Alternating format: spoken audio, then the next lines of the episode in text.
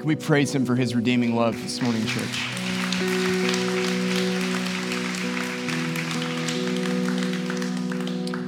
So, Father, we praise you for the story of redemption that is told through the life, death, and resurrection of your Son, Jesus Christ.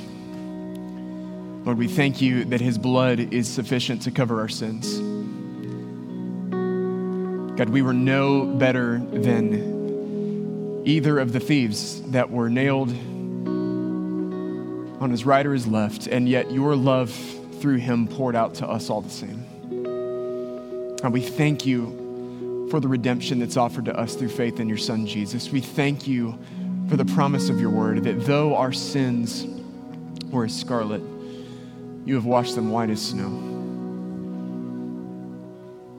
Father, we thank you for the perfect righteousness of your Son, Jesus, who did for us what we could never do for ourselves. And we thank you for the display of the gospel, the good news of what he's accomplished for us.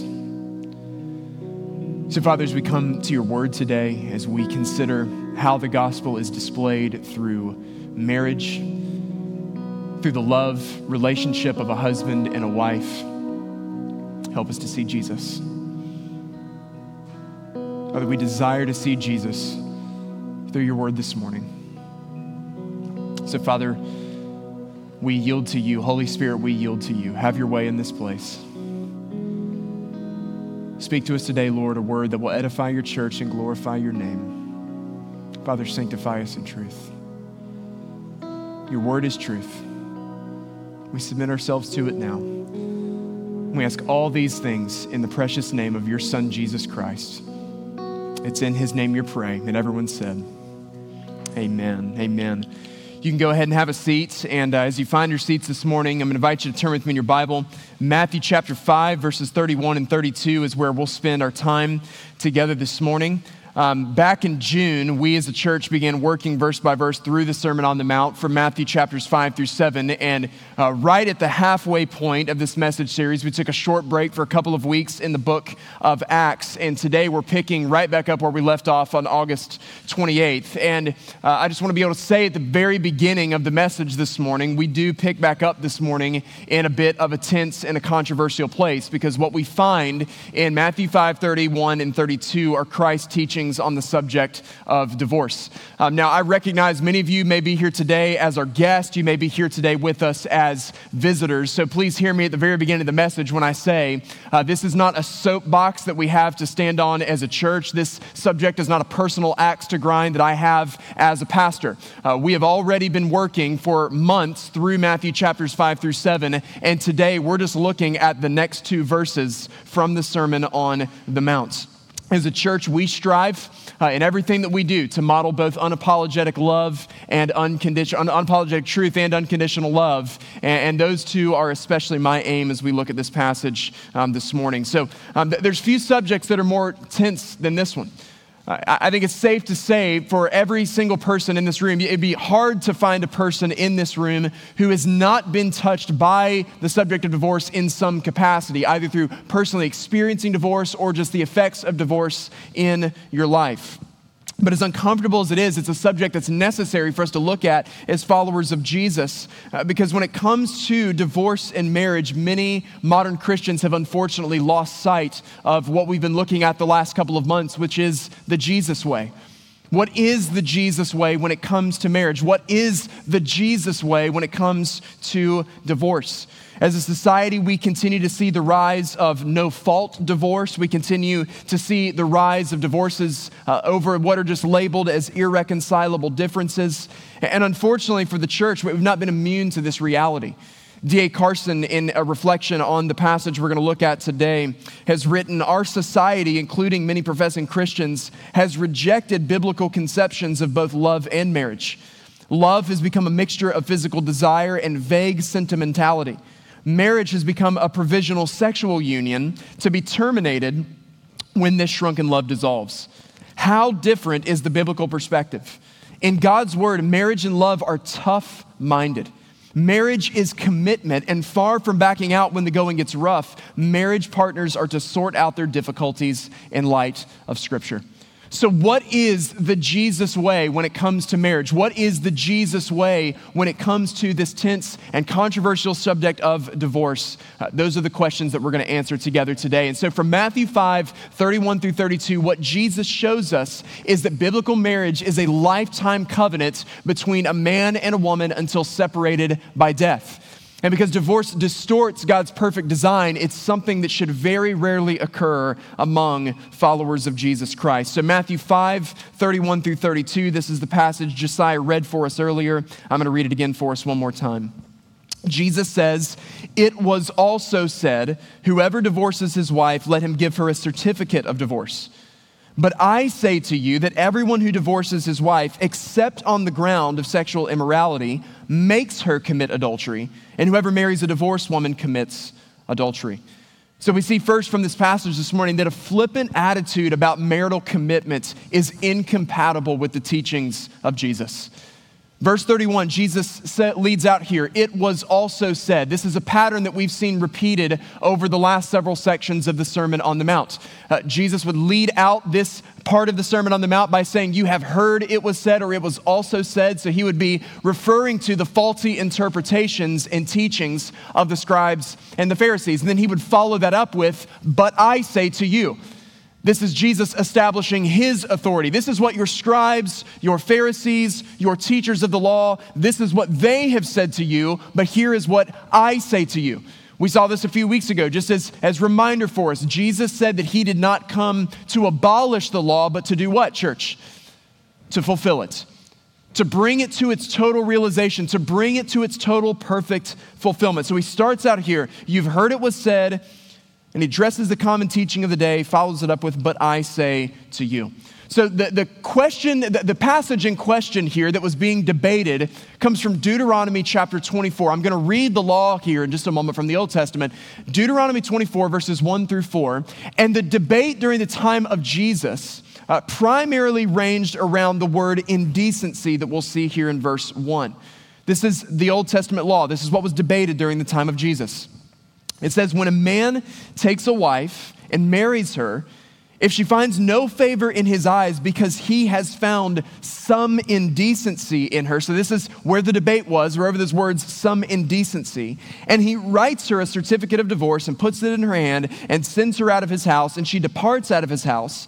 And if she goes and becomes another man's wife, and the latter man hates her and writes her a certificate of divorce and puts it in her hand and sends her out of his house. Or if the latter man dies, who took her to be his wife, then the former husband who sent her away may not take her again to be his wife after she has been defiled, for that is abomination before the Lord. And he says, And you shall not bring sin upon the land that the Lord your God is giving you for an inheritance. So, again, the debate during the time of Jesus primarily centered around Deuteronomy 24 1 and what was meant by some indecency.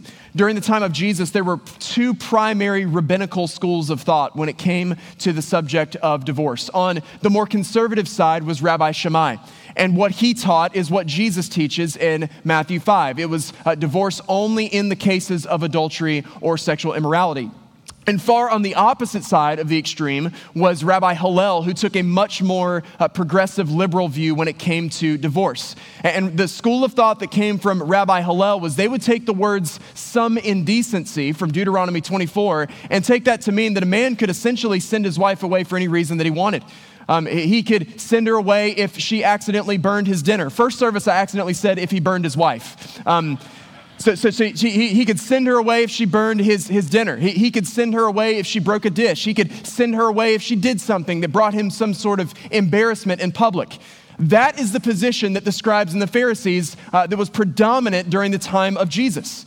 Is, is they took this very progressive, very liberal view where they were adding permissions to the Word of God. Now, you may remember from a few weeks back, I gave you a quote from John Stott that I hope you've held on to because we're just going to keep coming back to it that the error during the time of Jesus of the scribes and Pharisees was that they would decrease the law's permi- or decrease the law's demands and they would increase the law's permissions.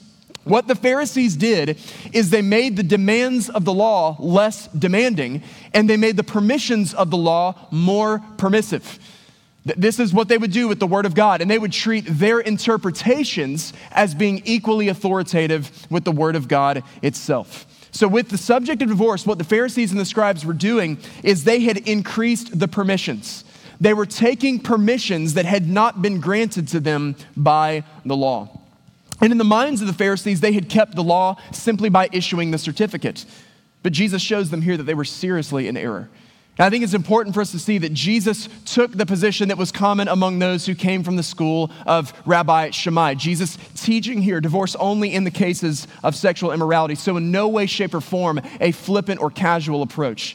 You know, today, unfortunately, divorces are pursued in spades. Uh, couples will, will, casually cite no fault when it comes to divorce, or they might just decide they don't want to be married, so, or they'll cite irreconcilable differences. We have competing personalities or convictions or worldviews, and we just can't get along, and so we bring it to the end.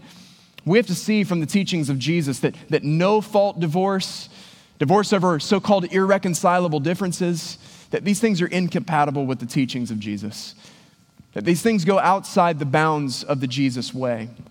In just a moment, we're going to look at the biblical permissions for divorce, but Jesus adamantly opposed a casual or flippant attitude when it came to the subject of marriage. I want you to turn with me in your Bible just a few pages over, um, Matthew chapter 19.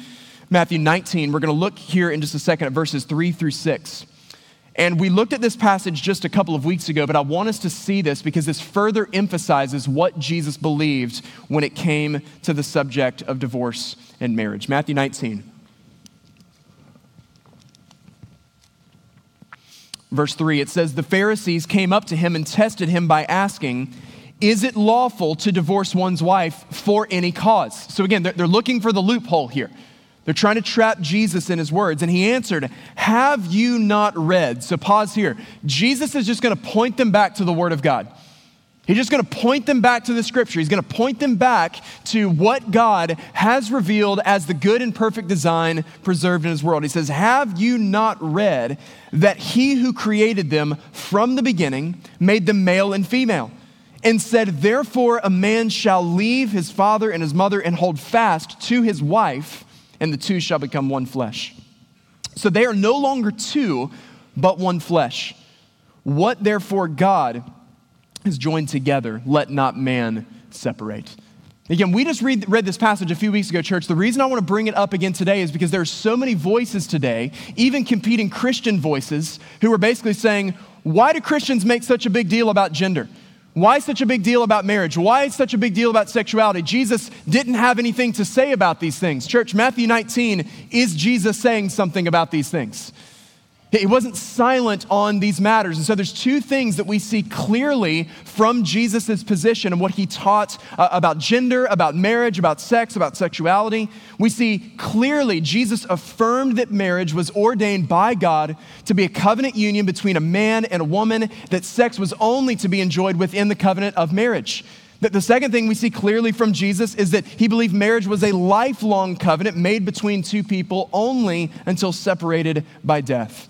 So, any type of casual, any type of flippant attitude when it comes to the subject of marriage is completely incompatible with the teachings of Christ. Back to Matthew 5, I'm going to read verse 32 one more time. Jesus says here, But I say to you, so you've heard it was said, now he's going to clear it up. But I say to you that everyone who divorces his wife, except on the grounds of sexual immorality, makes her commit adultery, and whoever marries a divorced woman commits adultery. So, second, Jesus shows us this morning while divorce is sometimes biblically permitted, ending a marriage is not commanded or required. Throughout Scripture, from a biblical perspective, there, there are two instances where divorce for followers of Jesus Christ are permitted. The, the first permission is the one that we've already seen from Matthew 5 and Matthew chapter 19. And the first permission is in cases of adultery. The word that Jesus uses here for sexual immorality is porneia. It's the same word from which we get the term pornography. And, and for the first century culture, it, it was a catch all term. It would have covered any sexual activity outside of the covenant relationship between a man and a woman. Just understand when people heard that word, when they read that word, they would not have imagined anything else beyond this. That there was a clear understanding of what this word was. So, this would have included sex before marriage, this would have included prostitution, this would include same sex relations. And based on what Jesus taught in the prior section about lust, we would carry that today to extend as well to pornography. all of this qualifies under that banner, that word porneia of adultery, under the, guide, uh, under the banner of sexual immorality. So that's the first permission. The second permission we see in the writings of Paul in 1 Corinthians 7. The second permission among followers of Jesus would be abandonment. So, permission one would be adultery. That's what Jesus teaches in the Sermon on the Mount. The Apostle Paul carries this out a bit more in 1 Corinthians 7 with abandonment. So, 1 Corinthians 7, let's read verses 12 through 15. Paul writes, To the rest I say, I, not the Lord, parentheses. Just a quick note here. What Paul is doing is he's differentiating uh, from the sermon, not from the Sermon on the Mount, but he's just saying this is not part of what Jesus said. He's carrying out conclusions of what Jesus said. So, so he's writing based on the teachings of Jesus. This isn't him just like writing his own opinion. He's just piggybacking off of what Jesus says in the Sermon on the Mount. It says, To the rest I say that if any brother has a wife who is an unbeliever and she consents to live with him, he should not divorce her. If any woman has a husband who is an unbeliever and he consents to live with her, she should not divorce him. For the unbelieving husband is made holy because of his wife, and the unbelieving wife is made holy because of her husband. Otherwise, your children would be unclean, but as it is, they are holy. But if the unbelieving partner separates, let it be so. In such cases, the brother or sister is not enslaved. God has called you to peace. So here's the Apostle Paul. He's writing under the inspiration of the Holy Spirit. He shows us a second possible exception. And he differentiates here. He says if a Christian is married to an unbeliever, then the Christian should not seek to end the marriage if the unbelieving spouse consents and desires to stay. But he does say if the unbelieving spouse leaves, then the believing spouse is no longer bound to that marriage.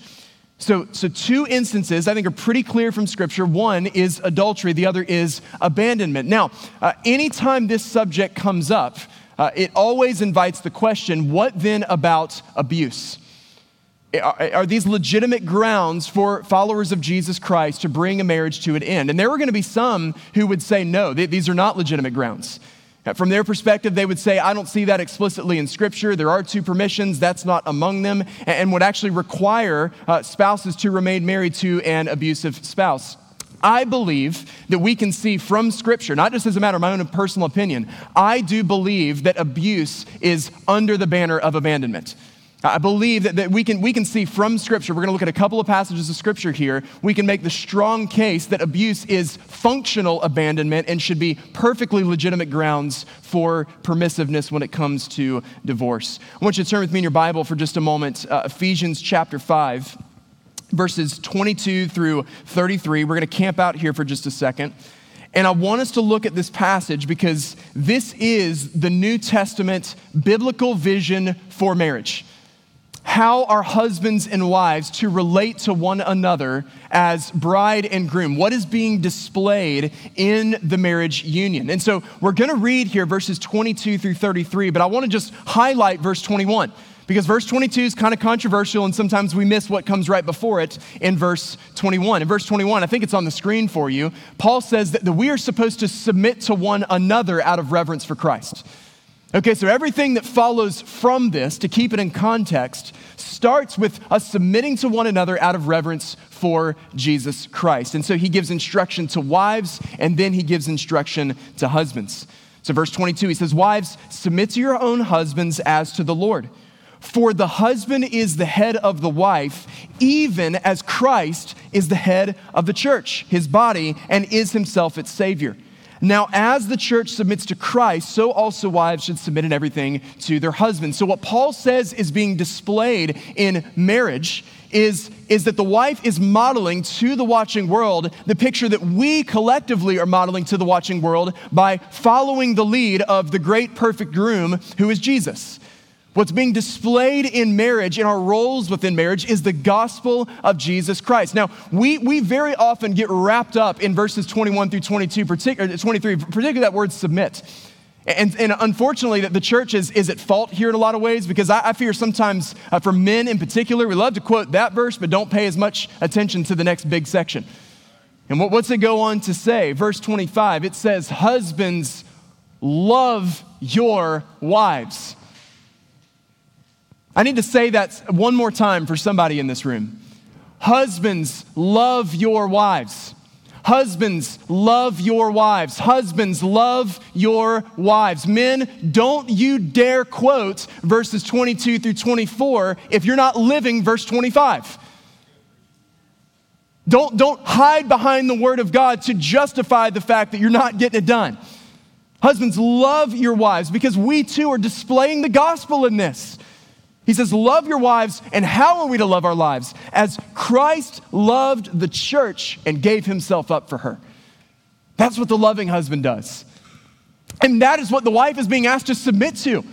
Not, not some domineering authoritarian, it's my way or the highway, you better get in line or get out. It's none of that.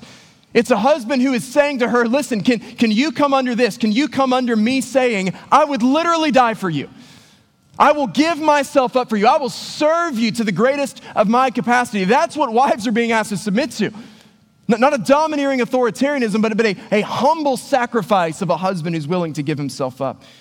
Verse 26, that he might sanctify her, having cleansed her by the washing of the water with the word, so that he might present the church to himself in splendor, without spot or wrinkle or any such thing, that she might be holy and without blemish. In the same way, husbands should love their wives, pay attention to this, as their own bodies. We're going to come back to that in just a moment. He who loves his wife loves himself. For no one ever hated his own flesh, but nourishes and cherishes it just as Christ does the church because we are members of his body. Therefore, a man shall leave his father and mother and hold fast to his wife, and the two shall become one flesh. I love this. Paul says this mystery is profound. And I am saying that it refers to Christ and the church. However, let each one of you love his wife as himself, and let the wife see that she respects her husband. Throughout Scripture, marriage is the dominant metaphor that God uses to demonstrate his covenant relationship to his people. And what Ephesians 5 shows us is that marriage is a reflection of the gospel of Jesus Christ. That's what's being displayed. That's what's at stake in our marriage. Like, why are we so firm on, on holding to this biblical definition of marriage? Why, why are we so firm on making sure we're displaying this the right way? That this is not just a cultural issue, church, this is a gospel issue. But we're displaying the gospel in our relationship through the picture of husband and wife and bride and groom. And Jesus Christ, what we see that the type of husband he is, he loves his wife and he gives himself up for her. Jesus is not an abusive husband to his bride. Jesus does not harm or injure his bride. In fact, Jesus gives himself up and he dies for his bride. You know, on top uh, of breaking his marriage vows, a man who harms his wife denies the gospel of Jesus Christ by his actions. It's a total blatant denial of the gospel. And so, so follow my, my, train of thought here for just a moment. Let's talk about the connection between abuse and abandonment.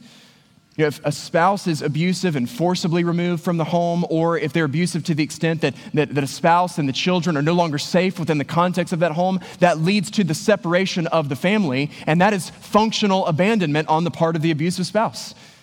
He's acted and created an environment in such a way that it's no longer safe for the family to be together. And now, uh, here's where the pushback comes sometimes. People will say, but, but that's, that, that's what, what about when it's two believers? What, what about when it's, it's a believer who, who's committing the abuse? Because there's no permission for that in Scripture. And here's my argument back the other direction no true believer in Jesus Christ can be a habitually abusive spouse. You can't be. It is a blatant denial of the gospel. It's a total distortion of the gospel. It is incompatible with Christianity.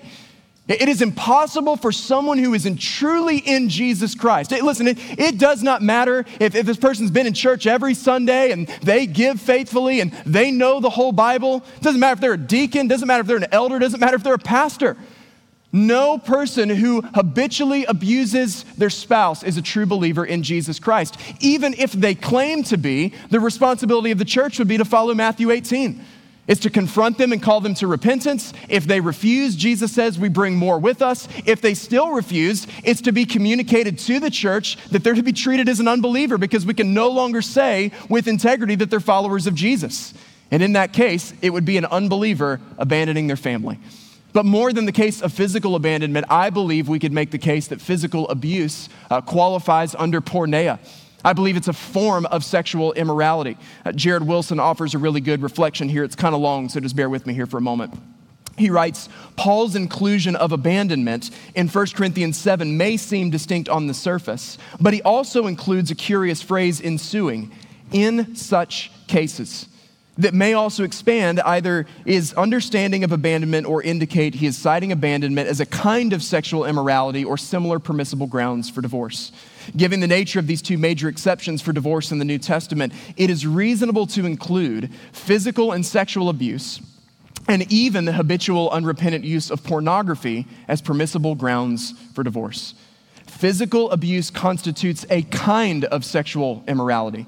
In fact, because it is a direct and, and, and sinful bodily unfaithfulness, it is just as much a violation of Ephesians 5 marital nurture as having sex with someone outside the relationship. It is a destruction of one's own body and dignity, and thus a destruction of the vow to protect, cherish, and nurture. You got to think about this here for just a moment. Sex is the ultimate act of vulnerability between two people. The, the marriage bedroom has to be a place of safety, it has to be a place of trust.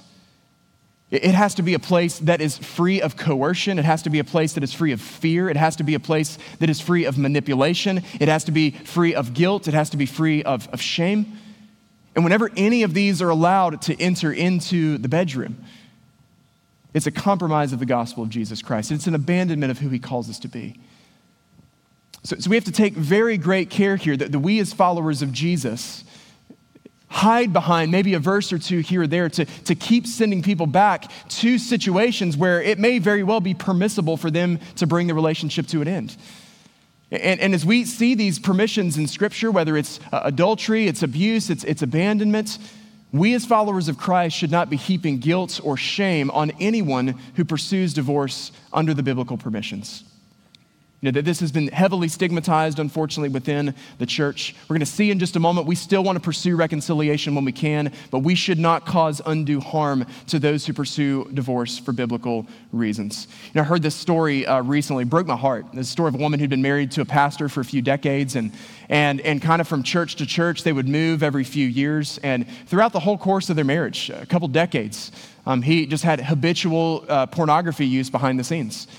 And so she, she was constantly challenging on this. She tried to bring it to the attention of leadership uh, within multiple churches. Everybody refused to do anything about it when it was brought to anyone's attention. And so finally, as they were uh, on their fourth or fifth church, I think, she brings this up one more time to their elder team. And she says, Listen, if, if nobody, if you don't change here, and if nobody does anything about this, then I'm out. And she communicated that to the leadership of the church. And this was their response to her. They said, We don't see pornography use as explicitly going against what Jesus teaches in Scripture. And so they said, Not only are we not going to do anything about it, in fact, if you do what you say you're going to do, which is leave the marriage, we'll excommunicate you from the church. So guess what she said? Bye. And for good reason. If Jesus shows us that, that man, to, to even have lust in our hearts, is, is to make us just as guilty as committing the act uh, of adultery, then certainly someone who's engaged in heavily pornography use. This is the same as cheating against a spouse. And we need to look at it like this. And I've heard it said like this liberalism will permit what God's word forbids, and legalism will forbid what God's word permits. The Pharisees at different points were guilty of both, and we have to take great care to make sure we avoid either extreme. Third, Jesus shows us from this passage that remarriage following an unbiblical divorce leads to further acts of committed adultery. So, a little bit of context about the first century culture here.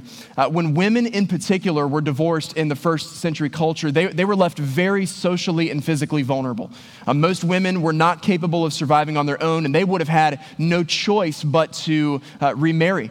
And, and, and, so, whenever Jesus says that, that a man who divorces his wife for an unbiblical reason, he's essentially forcing her to commit adultery. Jesus definitely puts the blame on the person who causes the divorce and sends their spouse away.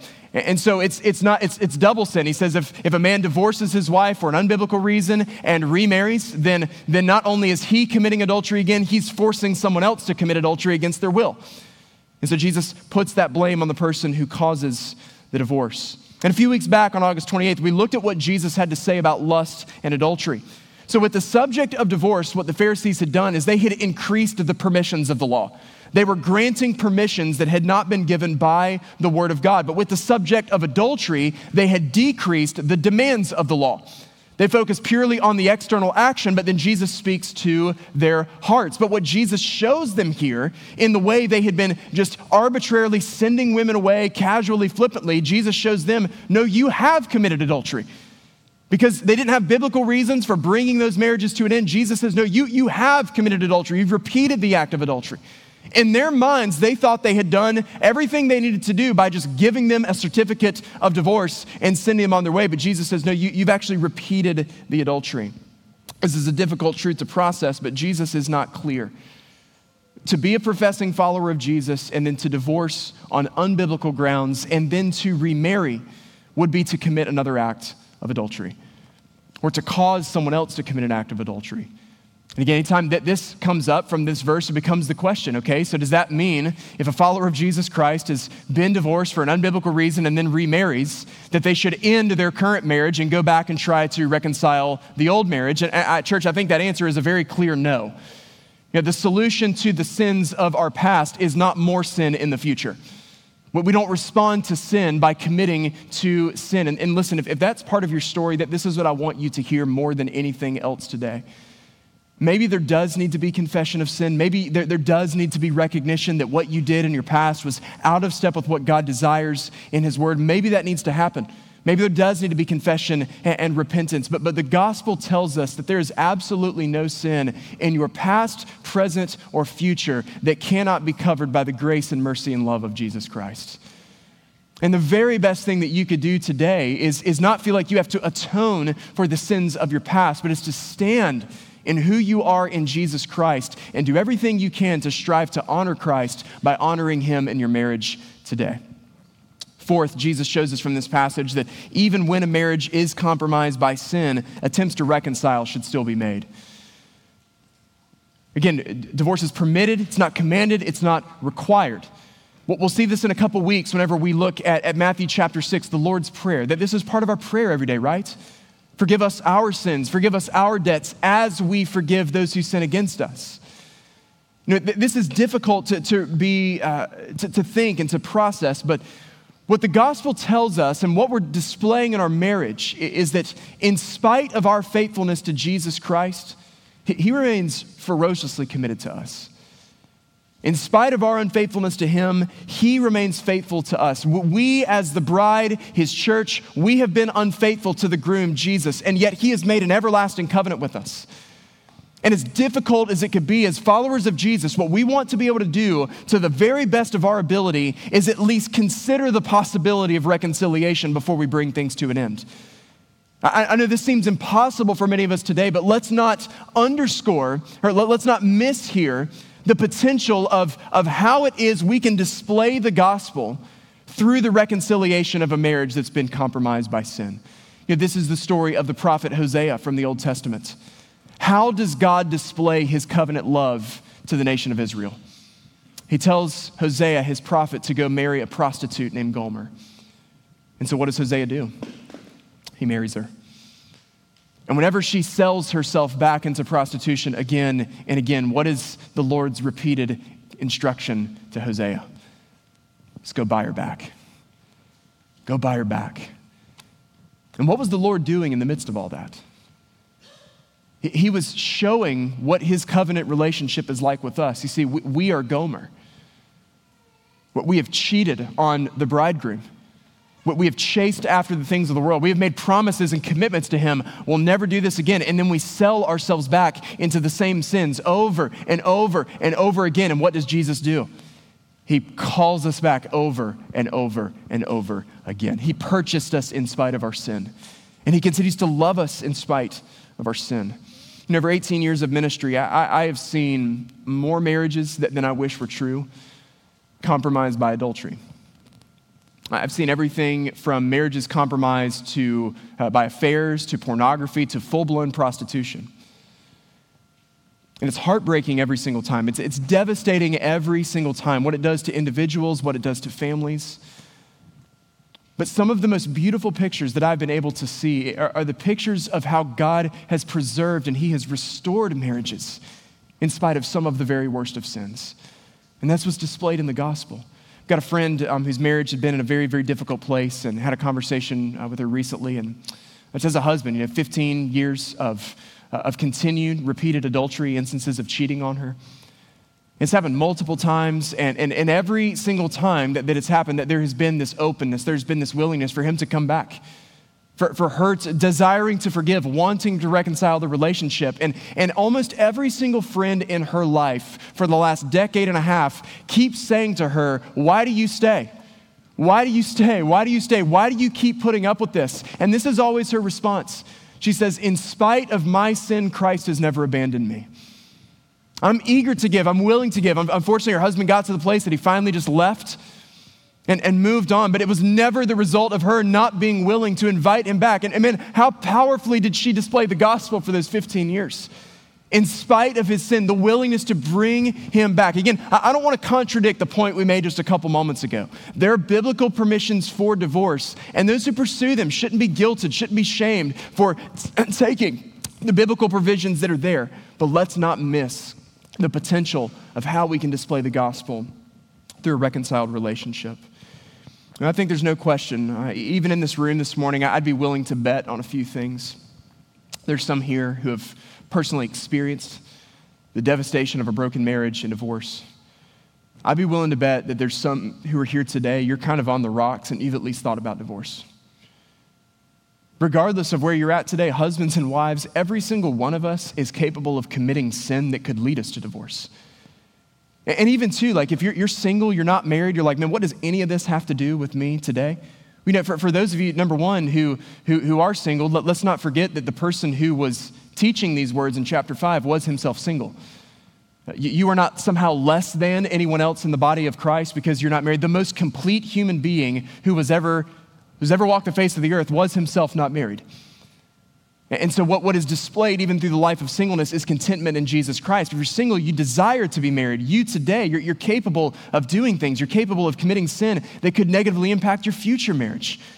And so, this touches every single one of us in this room today in some capacity sin's a powerful force that we're hopeless to overcome on our own. And so, what I want us to see very clearly here, fifth, most importantly, is that the solution to a marriage destroyed by sin is the power of the gospel of Jesus Christ. The gospel is powerful, and the gospel is powerful enough to overcome any sin that's in our life. There is no sin in your life.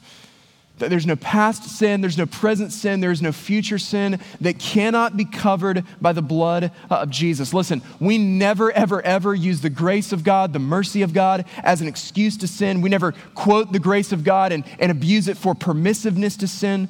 But we do trust that God's grace is always greater than our sin. This is the best news in, in the world, church. Like, we're, we're all experts at sinning. We're really good at it. We're born naturally good at it. We, we are all born in sin. We, we all participate in sin. But the good news of the gospel is that Jesus is way better at saving than you and I are at sinning. His grace is always greater than our sin. And this is how the gospel is displayed as husband and wife through the love that Jesus has for his church. Jesus is the loving husband who lays down his wife for his, his life for his bride. He is the faithful husband who never cheats on his bride. Jesus is the forgiving husband who always returns for his bride. Understand this no one has ever had more irreconcilable differences than you and I had with Jesus. We were totally sinful and he was totally perfect. We, we couldn't have anything more opposite. And yet, Romans 5 8, I think it's one of the best verses. I think they're all good, but it's one of my favorite verses in the Bible. Romans 5 8. It says, God demonstrated his own love for us in that while we were yet sinners, what did Christ do? He died for us. He, he didn't die for us, friends, because of who we are. He died in spite of who we are. He shed his blood so that we could be covered in his righteousness. We were totally flawed and he was totally perfect. And yet, in spite of our flaws, he remains steadfastly committed to us. He gives up his life and he dies for us even while we're sinners. I love these words from Tim Keller in his book, The Meaning of Marriage. This is the gospel in a nutshell. He says, The gospel is this we are more sinful and flawed in ourselves than we ever dared believe, yet at the same time, we are more loved and accepted in Jesus Christ than we ever dared hope. Friends, we hold tightly to the Jesus way in marriage because marriage is the gospel of Jesus in motion. The love displayed between a husband and wife is meant to display the love that Christ has for his church. And so the question today for us is not, is your marriage preaching the gospel? The question you and I need to ask today is, what kind of gospel is your marriage preaching? Are we preaching a gospel according to the Jesus way, or are we preaching a gospel according to the way of the world? And so, as we, we close this morning, this is what I want to do. Just in light of what we've seen in Matthew 5, I want to close by challenging us with seven commitments that are going to be required if we're going to have marriages that honor the way of Jesus and display the hope of his gospel to a watching world. So, walking the Jesus way in marriage, what will that require? Well, we know that it's going to require a commitment to fidelity. And this is not just our commitment to one another. This isn't just about faithfulness to one another. Marital fidelity to one another begins with our faithfulness to Jesus Christ. So we have to be faithful to Jesus. We have to be faithful to his word. We have to be faithful to his church. And then from our faithfulness to Jesus, as we look at Jesus, we're faithful to one another. We're faithful to the sanctity of marriage because it's not just a cultural institution or a human institution, it is a God ordained and implemented institution. It's His perfect design. Husbands and wives, I hope you don't miss this this morning. The very best gift that we can give to one another is to have a heart that is fully alive and satisfied in Jesus Christ and burning with passion for the glory of His name. That's the best thing we can give each other. That's the only thing we have to give to each other, is to have a heart that's content in Jesus. If you want to remain faithful as bride and groom, you need to look closely at the faithfulness of the perfect groom to his bride. This also requires a commitment to humility. If you're going to be married for the long haul, you better be committed to humility. This means practicing repentance and forgiveness. This, this means learning to say things like, I'm sorry. And being able to say things, I'm sorry, without saying things like, I'm sorry, but. You realize that's not an apology, right? I'm sorry, but here's why it's your fault. Like, not an apology, not at all. And we have to humble ourselves. It's putting our spouse's needs above our own. It's being willing to ask for help from each other. It's being willing to ha- ask for help from others. But listen, when your marriage hits a difficult spot, have the humility to ask others for help. Know, man, I, I thank you by, by God's grace. See, my wife was in the first service this morning. Emily was here earlier. Emily I, we've been married a little over 12 years, and I can honestly stand before you this morning and before God and say, our marriage today is in the best spot that it's ever been. We just, we're, we're really good friends. We're best friends. We get along well. We were close friends before we got married. And, and by God's grace, that's carried into our marriage. But I'm also willing to be transparent and tell you that there's been twice in those 12 years we've had to ask for help. Like, like when you're having the same disagreement, husbands and wives, five, six months in a row, and you're confident that you're 100% right and the other person's 100% wrong, it's time to get over ourselves a little bit and ask for help. Invite an objective third party. Let someone speak into it. Who, who is a couple who is walking with Jesus, following Jesus, whose marriage honors the Lord? Have the humility to invite them to dinner and ask for help. Don't be jealous of them, ask for help. How'd you get here? What have you had to walk through? And what have you had to navigate together? I'm a firm believer that there's two types of married couples. That there's those of us who have had the humility to go to counseling, and there's those who desperately probably need to go. Like you just, you just need to go ahead and break down and admit today. We are flawed people. We are sinners. You married a sinner, okay? And, and, too many of us from the 1900s, man, we bought the Jerry Maguire lie, right? Like you complete me. Like Tom and Renee. Like we, we bought all that. But listen, two broken sinners don't make one perfect person. They make one person who's twice as broken and sinful. That, that's, that's what's happening in marriage. Like you're 22, you're 23, and you've got your drama, and she's got her drama, and you're gonna cram it all into a 700 square foot apartment, right? Like humility. What we've got to ask for help. You know, Paul calls marriage a mystery because in, in marriage, two become one. And there's only a couple of ways. I know, like, I know we've changed math, but there's only a couple ways we can get from two to one. And it's if one either goes another direction, or if it's one and one, are each willing to humble themselves and become less. And that is what is required daily from us as followers of Jesus. We're all imperfect, we all fall short. Humble yourself and ask for help. It also requires a commitment to honesty. We have to communicate clearly and regularly. Communicate clearly and regularly. Have time set apart where you can openly share your sin, openly share your struggles, confess to one another, repent to each other and before God when we sin against each other. Invite each other's encouragement, invite each other's accountability. Don't miss this. Keep no secrets from each other. Keep no secrets. I just want to ask you this morning would you be comfortable with your spouse seeing everything that's on all of your devices? Would you be comfortable with your spouse seeing a transcript or a manuscript of all of the conversations you have about them? How are you spending money? How are you hiding money? We have to be committed to keeping no secrets, to become one flesh. There's no longer mine and yours, there is only ours. Understand this most oak trees of sin in marriage started as the acorn of secrets in the ground. And by God's grace, with the help of His Spirit, we need to do everything we can to keep the secrets in the open, keep no secrets from one another, and be committed to honesty. This also requires a commitment to purity. We saw this a few weeks ago, so I'm not going to rehash all this, but it means we've got to guard our hearts, our eyes, our minds, and our body. I, I want to say a word, especially to those of you who are unmarried in this room and desire, desire to be married, because this is a little bit of a lie that I think came from church culture in the 90s and early 2000s. Getting married is not going to end sexual temptation in your life, okay? Satan hates marriage. He wants to destroy marriage. That's not just going to magically go away whenever you enter into union with husband and wife. These things don't just go away. He triples down on these things. He quadruples down on these things. He's trying to destroy your marriage. So we have to be vigilant, like Jesus showed us in the few verses before, to take extraordinary precautions to avoid even the potential of sexual sin in our lives. The other side of that coin is that to have a healthy marriage and to walk in the Jesus way, it requires a commitment to intimacy. Husbands and wives, are, you still dating each other? Are you still pursuing one another? Are you still flirting with each other? Or has all of that just been thrown out the window and been lost? How often do you communicate desires? How often do you communicate expectations? As, as husband and wife, God desires that we maintain a healthy sexual relationship. Listen, it's kind of taboo subject within the church, but let's make sure we understand like sex is a very good gift that's been given by a very generous God. And he desires for husbands and wives to enjoy that gift to the fullest potential in the capacity of their marriage. So, so, are we committed to these things? You know, uh, 1 Corinthians 7, Paul reminds husbands and wives that it's no longer you and me, it's now us. The two have become one flesh. The husband's body is no longer his own, the wife's body is no longer her own. We belong to each other.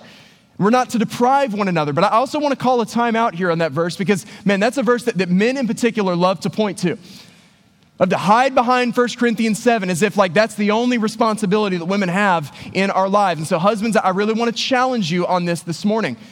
Don't you dare quote 1 Corinthians 7 if you're not doing Ephesians chapter 5.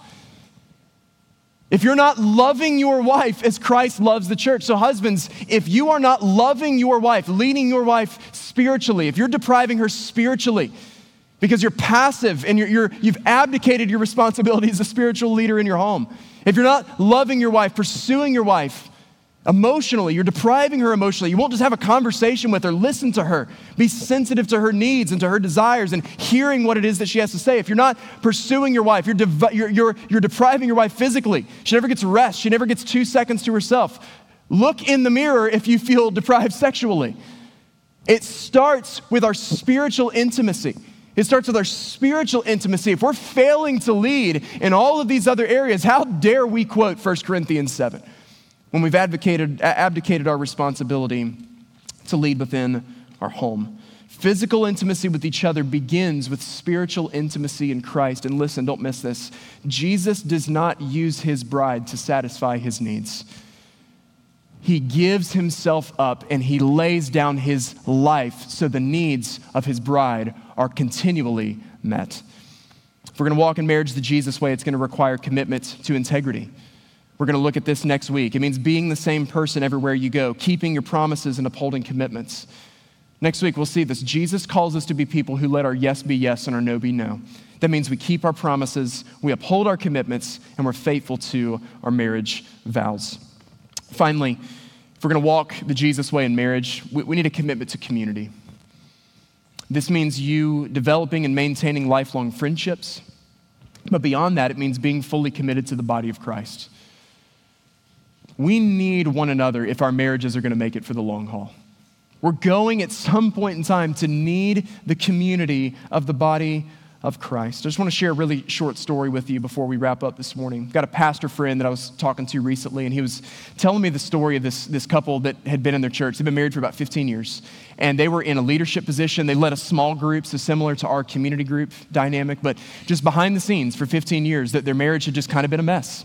Um, there had not been adultery, there was no abuse, there was no abandonment, but the bottom line is that they just could not get along. They were starting to cite irreconcilable differences. He's over here, I'm over here, she's over here, I'm over here. It's just not working. So we've just decided we're going to call this thing quits. And so my friend listens to this story and he, he says, Well, well I tell you what, uh, that's not what you're going to do at all. He said, because as followers of Jesus, we don't, we don't take this flippant, casual approach to the subject of marriage. We, we, don't just, we don't just flake out. We, we don't just bring things to an end when it's not going well. He says, So, this is what we're going to do together. He said, Tonight, we're going to meet with your community group. We're going to meet with your small group. I'm going to come with you. And what you're going to do in your small group is you're going to tell them what's going on. You're going to tell them everything you've been wrestling with for 15 years. You're going to tell them uh, how you, you guys are ready to call it quits and you're kind of at your wits' end. And this is what's going to happen. We're going to hand off the responsibility of leading that group to another couple. Um, we're going to do everything within our power as a church to make sure you have the help that you need to see your marriage restored. And you're going to have community around you the entire time to be with you and walk with you every step of the way. And by God's grace, church, five years later, their marriage has not just been restored, it's thriving because of the community of the church. Because the church chose, when they hit a wall, not to brand them with a scarlet letter but to show them the love of Jesus that was poured out for them through his blood. And that's what he calls us to do today. Listen, I think you've been married for more than five minutes. You know this to be true. Marriage, when it's going really well, is going really, really, really well. And marriage, when it's hard, is really, really, really hard. We're going to need each other. That there's going to be moments that we're going to need each other. The church is the body of Christ, the church is the bride of Christ. And if you are going to have a healthy relationship with the groom, you've got to do a little bit more than just date the church. We need the community of believers, and that's what's being displayed in our marriage with one another.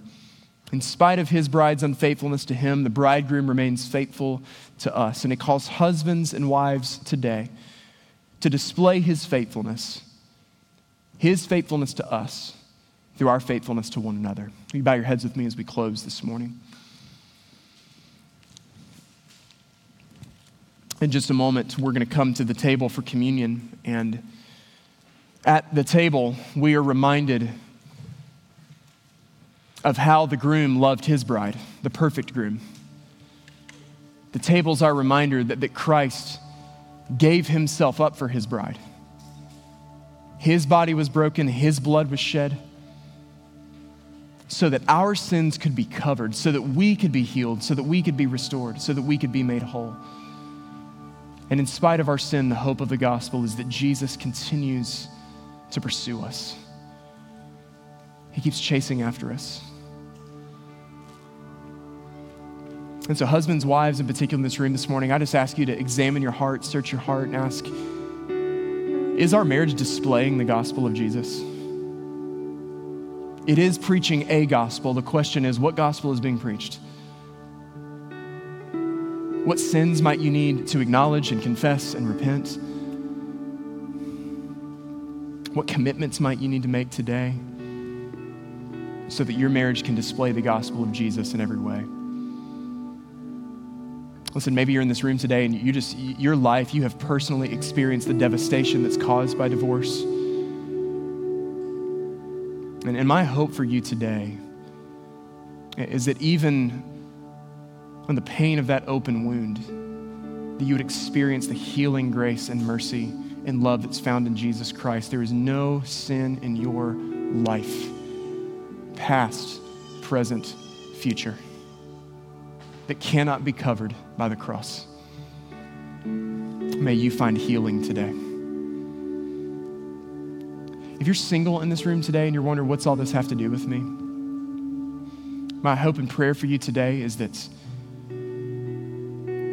you could model, even for us who are married, what perfect contentment in Jesus Christ looks like as you submit your life to God's will and His direction. Share with Him the desires of your heart. If you desire to be married, there's nothing wrong with sharing that desire with the Lord, but don't feel like you're somehow less than anyone else that's here. Maybe even if you're single and you don't desire to be married, and the reason for that is because of how you've experienced divorce in your life, my prayer is that today you could experience the healing hope that's found in the gospel of Jesus. So, Father, as we come to you this morning, as we sing, as we confess, as we repent, as we pray, let it all be a sweet fragrance and aroma to you in this place. God, be glorified in the songs and the praises of your people. We offer ourselves as a sacrifice before you. Help us to deal honestly with our sin as we come to, our ta- to this table. Help us to rejoice in what Jesus has done so that we can be forgiven. We commit this time to you. Receive glory and praise through it all. We ask it in Jesus' name. And everyone said, Amen. Amen.